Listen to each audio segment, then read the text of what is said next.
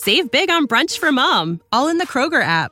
Get 16 ounce packs of flavorful Angus 90% lean ground sirloin for $4.99 each with a digital coupon. Then buy two get two free on 12 packs of delicious Coca Cola, Pepsi, or 7UP, all with your card. Shop these deals at your local Kroger, less than five miles away. Or tap the screen now to download the Kroger app to save big today. Kroger, fresh for everyone. Prices and product availability subject to change. Restrictions apply. See site for details.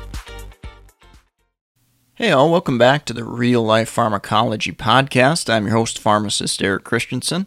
Thanks so much for listening. As always, be sure you check out reallifepharmacology.com, snag your free 31 page PDF on the top 200 drugs. Great little uh, study guide reference uh, for those folks maybe going through pharmacology classes, or uh, if you've been out in practice for a while and just want a little refresher, uh, make sure you're staying up to date. Definitely a cool little resource to, to check out, and it's free, absolutely free for subscribing. All right, so let's talk about the uh, drug of the day today. Medication is cyanocobalamin, which is vitamin B12. Now, some may not consider this a, a medication per se, since it is a, a supplement and a, a, nutritional intake type of thing. Um, but I do, and, and you know the the reason being um, is that we certainly can dose it, um, and obviously it can be used to treat uh, deficiency.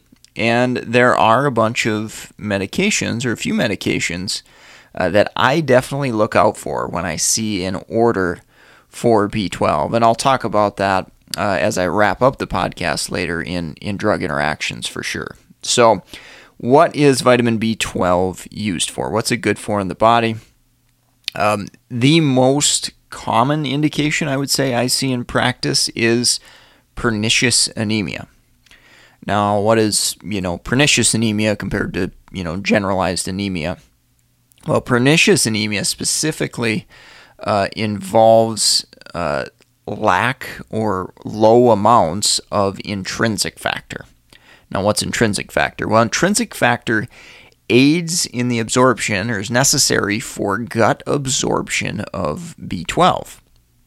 So, in patients that don't have this intrinsic factor, odds are likely they're not getting enough B12 in their diet through their food because they can't absorb it that well uh, through the gut because they don't have uh, this in- intrinsic factor or an inadequate amount of intrinsic factor.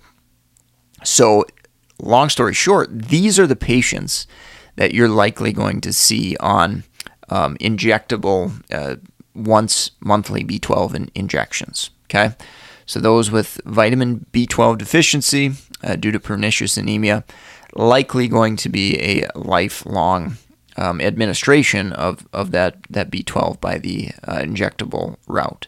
Now, there is a, a nasal route uh, available as well um, that could potentially um, be utilized to, to, substitute that. At, at this time, I believe it's way, way more expensive. Uh, don't quote me on that, but um, uh, last I, I, checked, I believe it was way uh, more expensive than the injectable. But um, something to potentially look into if you've got a patient that uh, absolutely will not, you know, do injections or, or whatever the case may be. Um, so anyway, uh, that's pernicious anemia. Um, one of the uh, you know complications of B12 deficiency uh, is obviously those symptoms of, of, anemia, fatigue. You know, you get that kind of pale looking skin, uh, just tired all the time, that type of thing. Uh, other uh, potential complications uh, that I've seen from B12 deficiency, neuropathy. can happen with B12 deficiency. So when I see a new order for you know, gabapentin or pregabalin. Um, one of the things that I'm thinking about is is this a drug induced neuropathy or is this a deficiency uh, induced neuropathy where maybe that B12 deficiency is caused by another medication? Uh, in my geriatric patient population, um, if B12 deficiency is severe enough, it could lead to um, cognitive changes, and this can be uh, permanent in, in some cases too. So um, definitely keep keep that in mind. And often uh, in a patient that uh, is experiencing you know new memory lapses, I'll see providers order um, you know, B12 with TSH, as well as a whole bunch of other uh, lab work. So, um, definitely an important thing to, to think about there.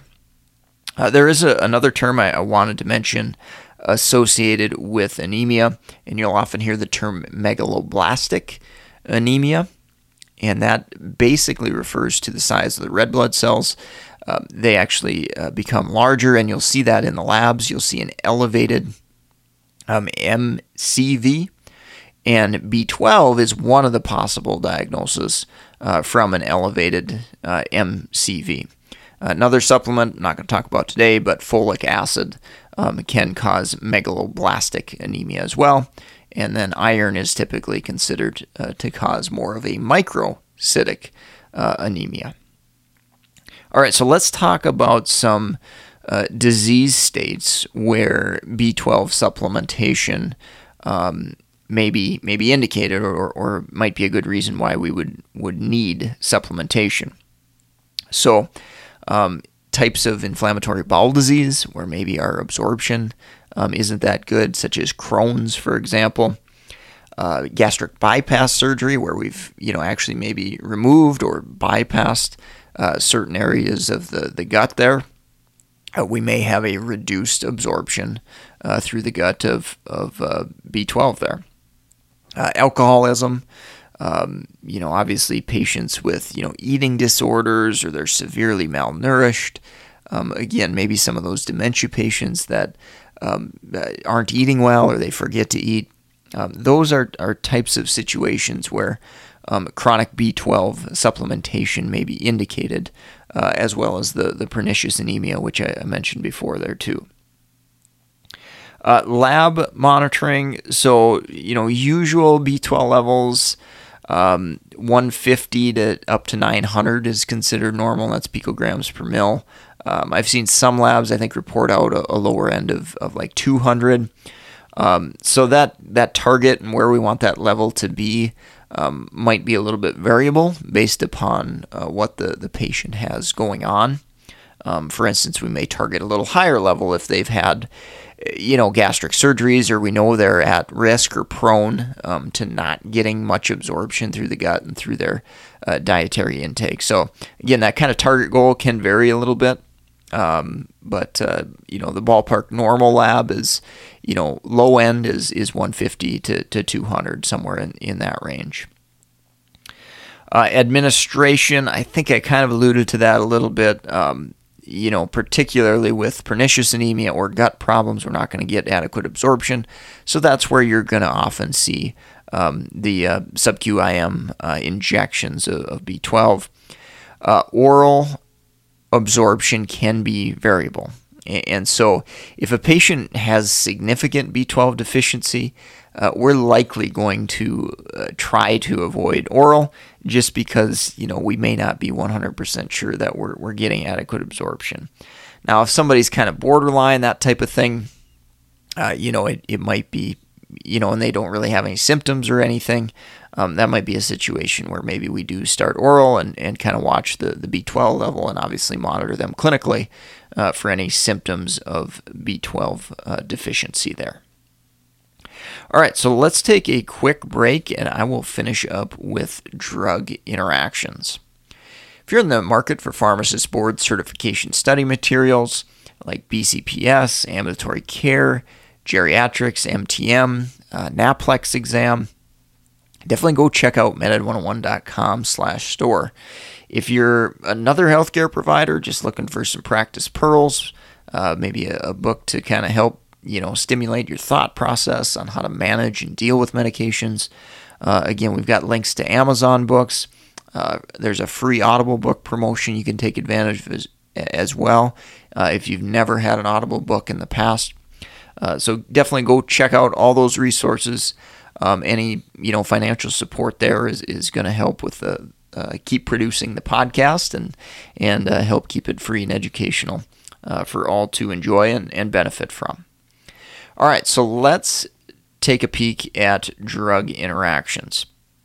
Now, vitamin B12 itself isn't typically going to cause any issues with, you know, other medications for the most part. And if you think about it, it's like, well, you know, it's in your diet, it's in food, and, and so it's like, you know, the odds of it, it causing a lot of issues with a lot of medications is uh, pretty low there.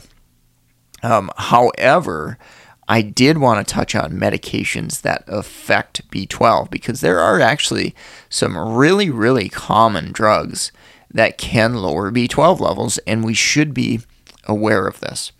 So, the first one's a diabetes medication, um, metformin one of the most commonly used first line medications for type 2 diabetes. Um, metformin can actually lower B12 levels. So, in a patient that has diabetes, they say they're reporting neuropathy. Well, it could be diabetic neuropathy. That's a, a very plausible um, concern.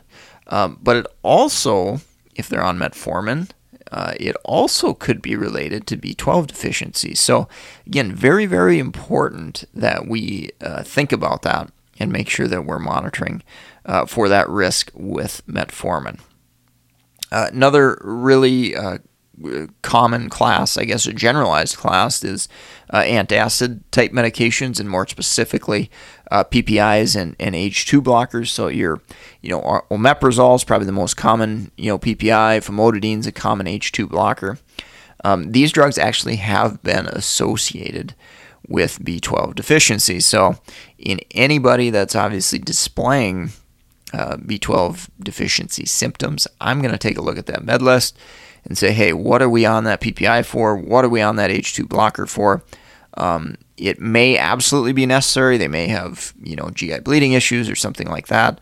Um, but it's a good time to stop and take a look and say, hey, you know, do they really need uh, this antacid therapy long term, or can we start to try to taper down on that, which may help us avoid B12 deficiency and or the need for another medication or another supplement um, to potentially manage a, a, potential side effect there. So, metformin, PPIs, H2 blockers. Uh, the last specific medication, prescription medication I wanted to mention was colchicine. So this is used in, in gout flares. I've, I've done a podcast on, on this medication as well as the others um, in the past. Um, but if you know a, patient is taking chronic colchicine, um, that could potentially lead to uh, B12 deficiency. Now, if somebody gets it for three days uh, for an acute, you know, five days, seven days for an acute gout flare, um, you know, probably not something I'm going to worry about too much uh, as far as B12 deficiency. But again, chronic use, uh, I'm definitely going to be uh, paying a little bit closer attention.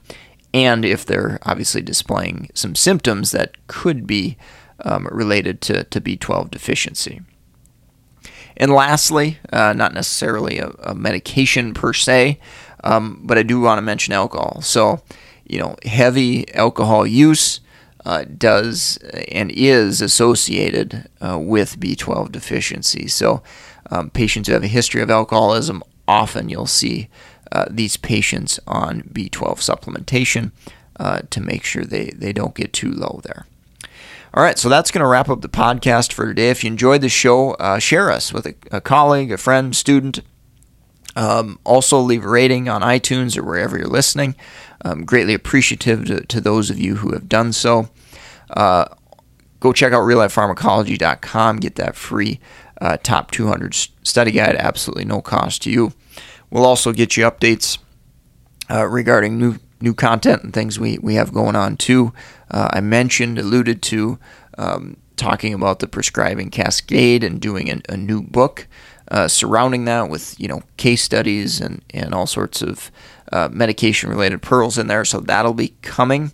Um, obviously, if you're a subscriber at reallifepharmacology.com, uh, you'll get the update on that. And, and I do uh, give a, and I'm planning to uh, give a huge discount once that book is, is released. So, as cheap as they'll uh, let me price it, is usually what I, I try to do initially uh, for the people that uh, are the biggest fans and, and biggest supporters of, of the podcast here. So, keep an eye out for that. I'm anticipating that oh, maybe in uh, May, June, July, uh, 2021. Uh, that's kind of the, the time frame I'm looking at.